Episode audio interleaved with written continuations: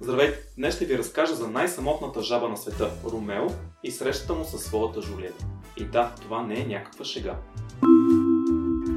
Главният герой в нашата история, Ромео, не е някоя случайна жаба.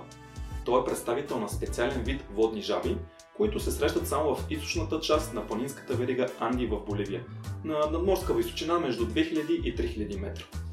Този вид жаби живеят на дъното на малки потоци, реки или езера, но постепенно популацията им загива заради загуба на хабитат в следствие на земеделие, дърводобив и замърсяване на водата. Дори се стигнало до там, че 11 годишният Ромео се смятал за последната водна жаба от този вид. Поради тази причина Ромео се намира в природно-научния музей в боливийския град Кочабамба. Разбира се, природозащитници се опитвали дълго време да намерят други представители от този вид водни жаби, особено женски, с цел развъждане. Тъй като живота на Ромео се очаквало да не продължи повече от още 4 години.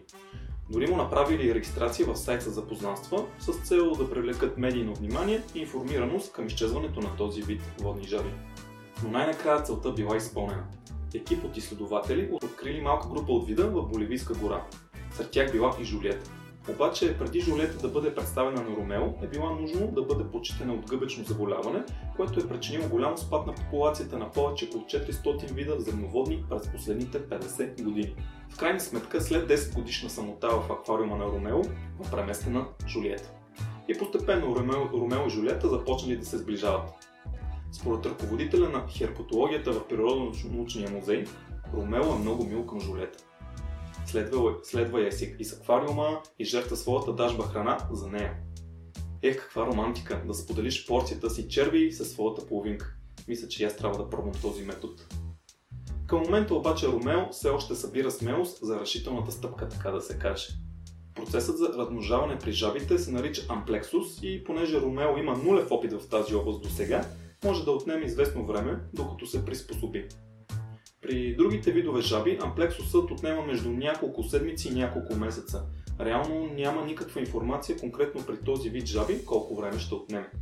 Но добрата новина е, че и нищо ако не протече по план, има още две мъжки и две женски жаби, които са били открити заедно с Жулиета. Те се намерят в същия аквариум, но отделени просто в друг а, резервуар. Разбира се, това какъвто и да е вид да се държи затворен в аквариум или клетки, не е най-доброто решение за самите животни но към момента това ще се случва с цел опазване на тоталното изчезване на вида.